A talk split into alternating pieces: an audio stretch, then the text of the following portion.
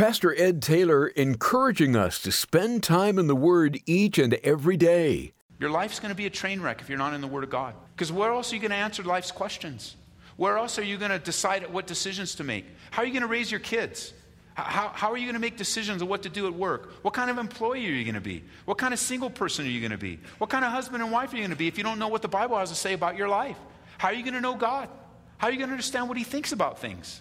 How are you going to adjust your life to the God that created you if you're not reading the Bible every day? How are you going to be encouraged? How are you going to be challenged? How are you going to be convicted? How are you going to grow if you're not in the Bible every day? Read your Bible every day. Read and pray every day. Just taking it in. Just taking the words in. You don't have to understand everything. Just take it in and read it. This is amazing grace. This is unfailing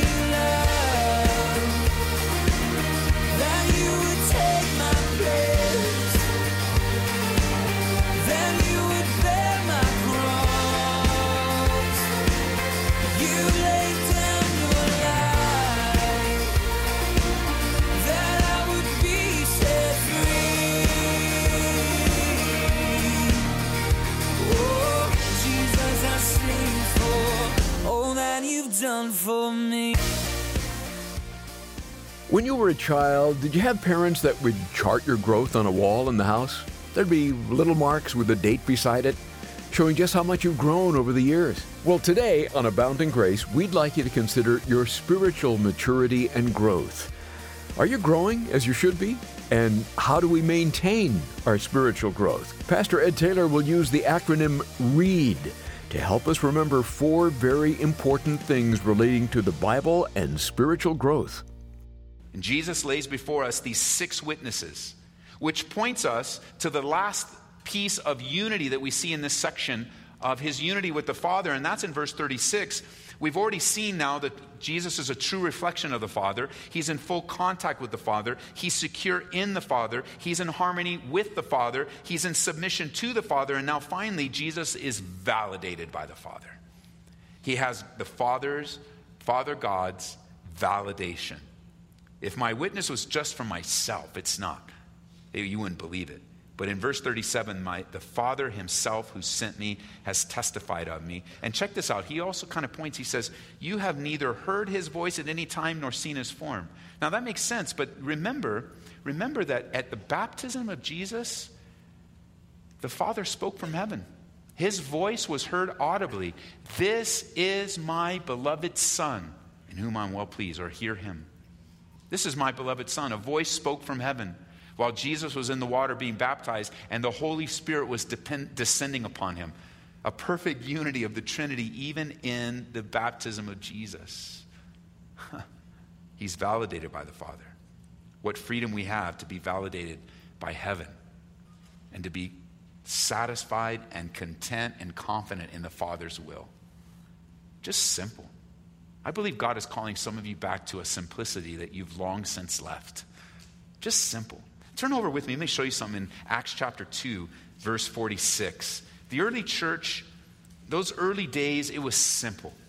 Somewhere along the way, it got really complicated, and it's complicated to this day, I believe, in many religious circles. I don't believe it's God's heart, though, for us to be all complicated when it comes to relationship with Him. It's very simple.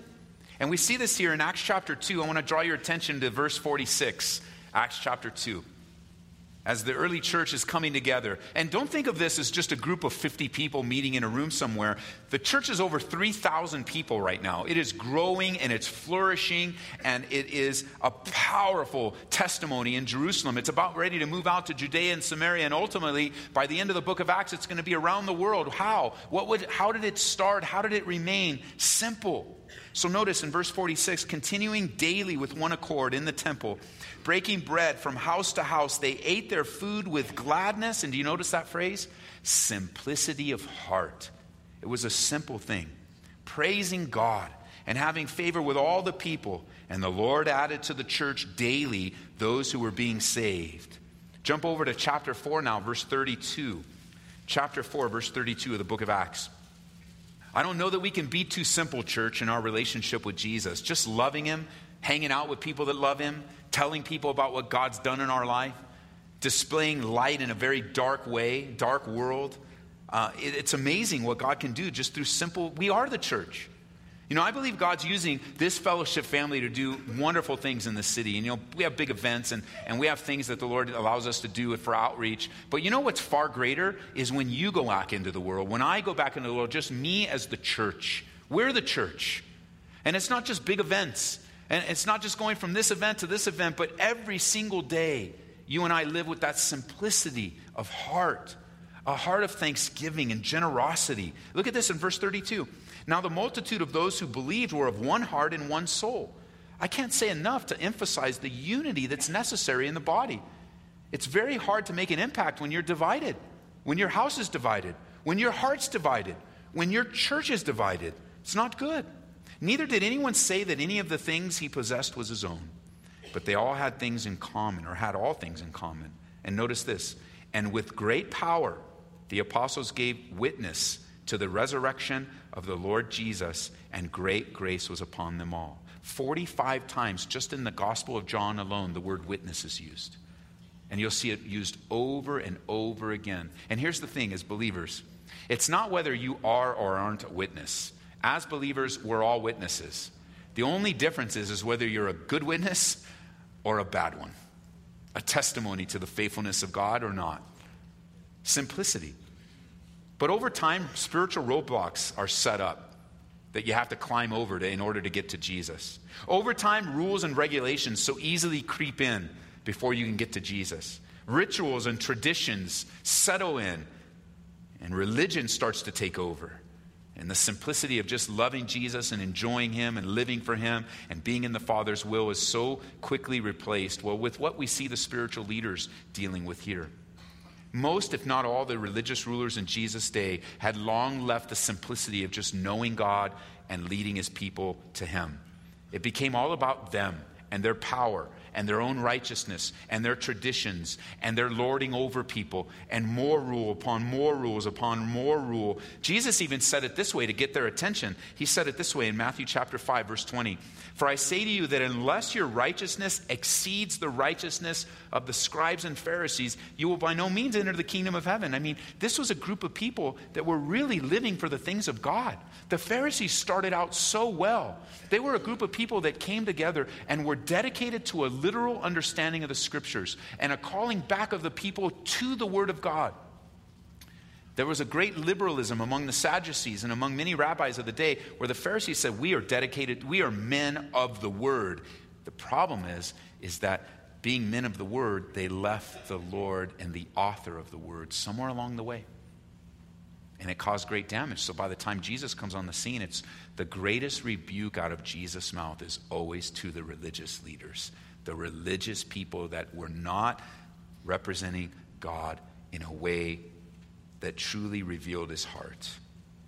Listen, to these stern words. They're some of the saddest, sobering passages in all the Bible. Come back to, with me to John chapter 5.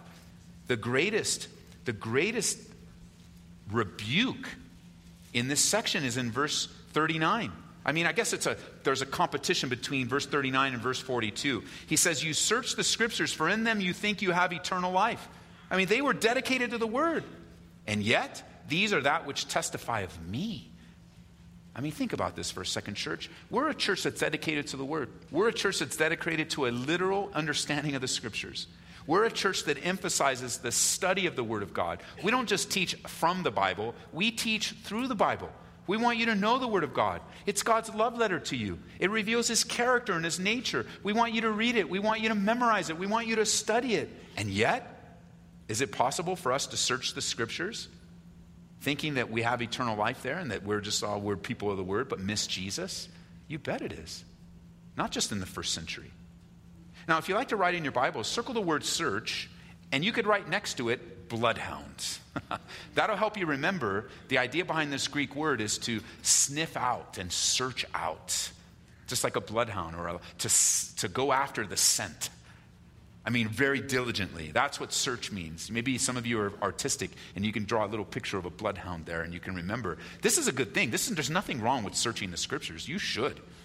I mean, 2 Timothy chapter 2, verse 15, in the old King James, it says this Be diligent to present yourself. Well, let me do the, that's the new King James. Be diligent to present yourself approved to God, a worker that does not need to be ashamed, rightly dividing the word of truth. The old King James says this Study to shew thyself approved unto God, a workman that needeth not be ashamed, rightly dividing the word of truth. I mean, you need to study the word of God. It's, yes, but never, never to the place where, well, you're just gaining information I know a lot of verses. I can quote the scripture, but I don't know the Jesus of the scripture.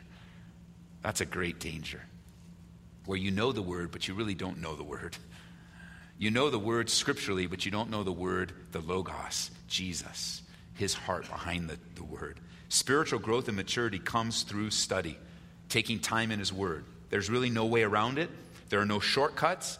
Just coming to church is not what, it's just being here on a weekend or being here on a Wednesday is not going to do it. An occasional, you know, tune into the radio for a little Bible study, not going to do it. It continues on. It's a part of your life where you the Word of God is, you know, it, it, it's your life. Psalm 119, verse 50 says, This is my comfort in my affliction, for your Word has given me life. And studying is just one ingredient to a healthy spiritual diet. Let me give you four things that are really important for you and I to have with the Bible. And I'm going to give it, we're going to use an acronym. We're going to use the word read, R E A D. And each one of those letters is going to remind us of four things. It's not only four things, but four things that are very important with the Bible. That when you use the Bible, this is going to gauge how where your spiritual maturity and your growth is. And so let's start. Number one is the letter R, and it makes sense that with the Bible we should read it. Read your Bible every day every day. Treat it like food that you, you know, think about how much you eat all day. You know, you snack here and you've got a big meal there, you got a big meal there. I mean, if you really want to get into it, treat the Bible like a Thanksgiving dinner, man. And just gorge on it so that you're just all out on the couch because the tryptophan tripped in, you know, and just like, whoa. But read your Bible. You're not going to make it if you don't read your Bible. You're going to be a train wreck. Your life's going to be a train wreck if you're not in the Word of God. Because where else are you going to answer life's questions? Where else are you going to decide what decisions to make? How are you going to raise your kids? How, how are you going to make decisions on what to do at work? What kind of employee are you going to be? What kind of single person are you going to be? What kind of husband and wife are you going to be if you don't know what the Bible has to say about your life? How are you going to know God? How are you going to understand what He thinks about things? How are you going to adjust your life to the God that created you if you're not reading the Bible every day? How are you going to be encouraged? How are you going to be challenged? How are you going to be convicted? How are you going to grow? If you're not in the Bible every day. Read your Bible every day. Read and pray every day. Just taking it in. Just taking the words in. You don't have to understand everything. Just take it in and read it. Read it as a love story. Read it, the, the true stories. Read the doctrinal things. Just take it in so the Holy Spirit can teach you and grow you. Secondly, is the letter E. Not only should we read the Bible, but secondly, we should examine the Bible. Now, that's a word simply to reflect the need for studying the Bible. Where now we're not just reading, but we're pausing. And we're looking up words in the original language. Like, like in the New Testament, I, what does the Greek word mean? I mean, I wonder how many of you ever saw the word search and said, Hey, I know what that word means. I know what it's in the Greek because I, I wrote it down here. It means to, to track a scent, to really go after it. How would you ever know that if you didn't look the word up? Now, you don't need, I have some very uh, fancy Bible software on my computer because that's what I do. It's the tools of what I do. So, I mean, I can look up a word and I can click it here and I can take it here and I can find out what 100 people had to say about something. But you don't need that. You don't need that kind of you don't need that kind of software on your computer. There's a free resource, many free resources, but blueletterbible.org is a free website that you can use that you can look up words all over. You can look at commentaries and what says. You can look at different versions of the Bible where you're going through and you're pausing on a word. You know, recently the Lord just really impressed upon my heart just, I, I want to be a better pastor. I want to be a better leader in my life. And so he brought me back to those books in the Bible that, that teach me how to do that 1 Timothy, 2 Timothy, and Titus. I've read 1 Timothy, 2 Timothy, Titus hundreds and hundreds, I don't know how many times. I, I could even say a thousand times. I don't know. That is a place I often go to so I can learn uh, how to be a better leader, how to be a better pastor, whether it's in the church or at home, it doesn't matter. And so just recently, the Lord just really blessed me because uh, in my devotional life, I'm not just reading it, but I'm pausing, I'm going slowly. And right in the beginning there, Paul tells Timothy, he says, You know, I urged you to stay in Ephesus. Now, in the English, that word seems pretty strong, doesn't it to you? I urged you. It's almost as if Timothy needed to be pushed and prodded in order to stay in Ephesus, like he didn't want to stay. But for me, that, page, that word jumped off the page in just my daily devotions. And I took out my little iPad and I pressed the little button and I said, I wonder what this word is. Do you know what the word is, urge, in chapter 1 of 1 Timothy? It's the Greek word parakaleo. It's not a strong word at all. It's actually a soft and gentle word. It's the same word that Jesus would use to describe the Holy Spirit in your life. So I don't see Paul in that section with Timothy pushing him to stay in Ephesus, but para to come alongside, kaleo to comfort. He's just putting his arm around Timothy and going, Look, bro, you got to stay in Ephesus. They need you there. You got to charge them how to teach doctrine. You know, you've got, I can't be there, but you got to stay there. And I do believe there was some encouragement there, and I do see the sense of exhortation there, but I also see, hey, Paul, he just came alongside. You know, th- I've been studying the Bible for 20 something years, and that morning I'm just like, man, it is so awesome to find something new. just blow my mind. I'm like, wow, Lord, that's a great insight on Paul. Because the Bible says sometimes you're to be strong with people, sometimes you're to be. How do you know? You got to pray. You got to study your Bible. See what the Bible has to say. Go a little bit deeper. Find out the context. We're going to bring back a, a, friend of the ministry here. His name is Dan, Dan Finfrock. He's been here before, but he's going to do a inductive Bible study seminar here. We're going to teach you how to study the Bible. And he's here a year ago. We're going to bring him back again. But if you can't wait, here's what I want you to do. If you're really interested in learning inductive Bible study and you can't wait for the seminar, then go downstairs or go to your Kindle or Amazon and purchase the book, How to Study the Bible and Enjoy It by Skip Heitzig. It is the simplest, most thorough, in introduction to inductive Bible study, and it'll show you that it's not hard. It sounds hard, but it's not hard. So much of the Bible, how to use the tools. For example, if you guys have your Bibles, take your Bibles, open them to the back of your Bible, to the place where all those words are in a list. Do you know what that's called? It's called a concordance. So most of your Bibles already have one in the back. And a concordance is simply a list of words where they occur in the scriptures. For instance, I opened up mine to the E's. So the word end and the word endurance and the word enemies. Whenever I tell you in a Bible study to do a word study, one of the easiest ways to do a word study is to find out where the English word is in the scriptures. And the way you do that is to find an concordance. Now, in the back of your Bible, you don't have an exhaustive concordance, but there is such a thing where every single word in the Bible is, is laid out in list form where it is in the scriptures. There's even another concordance. I don't know if you know about this. It's called the Englishman's Concordance. Englishman's Concordance. You know what that is? That's a list of where every Greek word is in the scriptures in the New Testament. And the, I think it has the Hebrew in as well, where you can find every single use because sometimes you'll have the same English word, but it's representing five different Greek words. And so when you're looking for a God like love. You know, love has a lot of different Greek words. You won't find out what, which one it's referring to unless you look it up. But then if you're looking up agape, you can go to your Englishman's concordance. All this stuff is you can buy used if you like books. You can get simple software packages that have them. Um, but you need to examine the Bible for yourself, not just your pastor. I mean, I'll do what God's called me to do, but I'll tell you what, it'll be so fulfilling when you start doing it for yourself. My greatest responsibility is not just to teach you the Bible, but to teach you how to learn from the Bible yourself with the Holy Spirit as your teacher. He's my teacher. So that's why you, where do you get all that from? The Holy Spirit. Same place you can if you just put some effort into it. It's, very, it's not as hard as it sounds. And at your level, just where God's called you, there's a lot to be found. Thirdly, A, Makes sense for A, doesn't it? Apply. You need to apply the Word of God. It's not enough just to have a lot of information, but you got to do it, just like James said. Not hearers only, but doers of the Word. So read, examine, apply, and then D, the D is the word diligence. You need to be diligent. You can't just quit and give it up and put your Bible on the shelf and not use it. It's, you, you're going to be a train wreck. You're not going to be able to make it as a believer unless the Word of God, not only are you in the Word of God, but the Word of God is in you. So vital.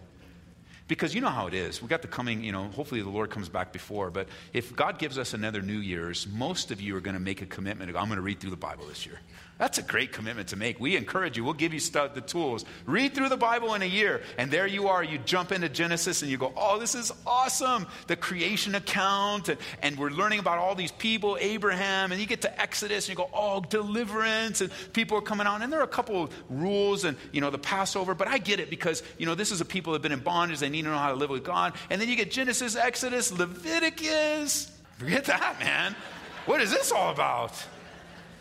And then you go to Numbers and you're like, all the names, but you know, all those names. If your name was in the Bible, you'd read Numbers. Where is it? Because those people are important. The book of Numbers is all about the wandering of the children of Israel and their disobedience and how God knows you by name. I mean, so much in Deuteronomy. So you got to be diligent, church. You got to be diligent. Anything that's worth doing is worth your diligence. And you know, God is worth everything in your life. Be a diligent people. The time is short, the coming of the Lord is at hand. We do not want to be on the other end of Jesus going, you know what? Listen to what he said. Let me just lay it out for you. Listen to what he told, told them in their digression or digression, in their backsliding. Number one, you don't have God's word abiding in you. Number two, you don't search, you search the scriptures, but you've missed Jesus. Thirdly, you're not willing to come to me. Fourthly, you don't honor me. Fifthly, you don't have the love of God in you. Sixthly, you don't receive me. Seventh, you don't receive any, you'll receive anyone else but me. Eighth, you stand accused before the Father. And then finally, number nine, you just don't believe at all. And this was to religious rulers. People that, is it possible for us to fall into this downward spiral? Yes. Before we point the finger and before we sigh and say, how could they? We just really need to examine our own lives so that the Word of God is precious. But we don't love the Word of God more than we love Jesus. The Word of God is just a tool to bring us to into a right relationship with the God of the Bible. So we not only want to be in the Word, but we want the Word in us. And friends, we love the Lord more than we love His Word. We're in relationship with Him, knowing and doing and living in relationship, because there is coming a day where there'll be a surprise group in heaven. Jesus describes a group of people that are there declaring all the great things they done, they did in his name and the sad words of, Depart from me, you workers of iniquity. I never knew you, will be uttered from the mouth of Jesus. I never knew you. You see, Jesus, he wants us to, to major on relationship, to be in relationship. And the only way to be in relationship with him is to admit that you've sinned. Believe that Jesus died and rose again for the forgiveness of your sins and confess your sins to God today. And believers, how do we maintain our spiritual growth? Well, we maintain our spiritual growth through the Word of God illuminated by the Holy Spirit. We don't become religious. We don't think too highly of ourselves. We, we don't take honor from men. We're, you know, opinions, opinions are, there, there are so many opinions, but only God's opinion matters. That was one of their problems. They were just worried about what each other thought. We, we, we have that problem at times too. I don't know how much you do, but I certainly do, where, you know, the Bible speaks of the fear of man brings a snare. Now, we don't use that phrase much today, but, but those that have a tendency to be a people pleaser, that's exactly what the Bible's speaking of, where you're just worried about what people think and you have forgotten what God thinks. Because when you and God are okay, when your ways please the Lord, you know what the Bible says? The Bible says that when you and I ways please the Lord, He'll make even our enemies be at peace. But if you're always worried with this and what does he think and what does she think and what about that one, and you're going to run yourself ragged, your life's going to pass you by, and you're going to wonder, what happened? Focus on the main things, church. Let's get our eyes, man, whatever the Lord's doing in your life right now, let, us get our eyes firmly fixed on Him, the author and the finisher of our faith, who for the joy that was set before Him endured the cross, despising the shame, sat down at the right hand of the Father. He loves you, and anything worth doing is worth doing with all our diligence with great simplicity, trusting in Him, being men and women of the Word. I like that acronym READ. The R stands for read, E is for examine, A, apply, and D is diligence. As we do that, we can expect spiritual growth to occur. You've been listening to Abounding Grace with Pastor Ed Taylor and part of our study in John's Gospel. You can hear this message again online at aboundinggraceradio.com. You know, Pastor Ed has written an excellent book just perfect for days like these. It's God's Help for the Troubled Heart. We all suffer and experience pain, and maybe for you that's been at an all time high in recent months. Well, God stands ready to help us when we experience a troubled heart.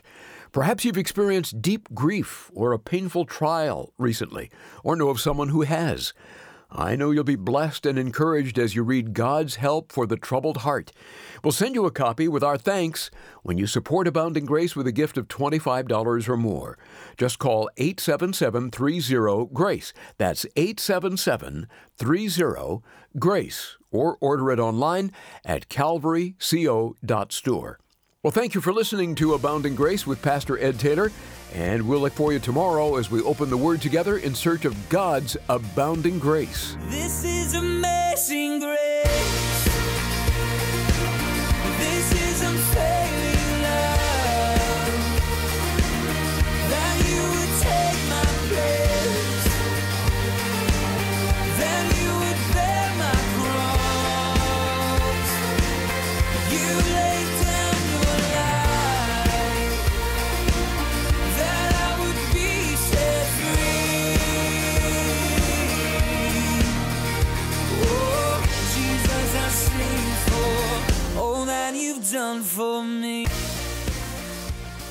Abounding Grace is brought to you by Calvary Church, Colorado, here in Aurora.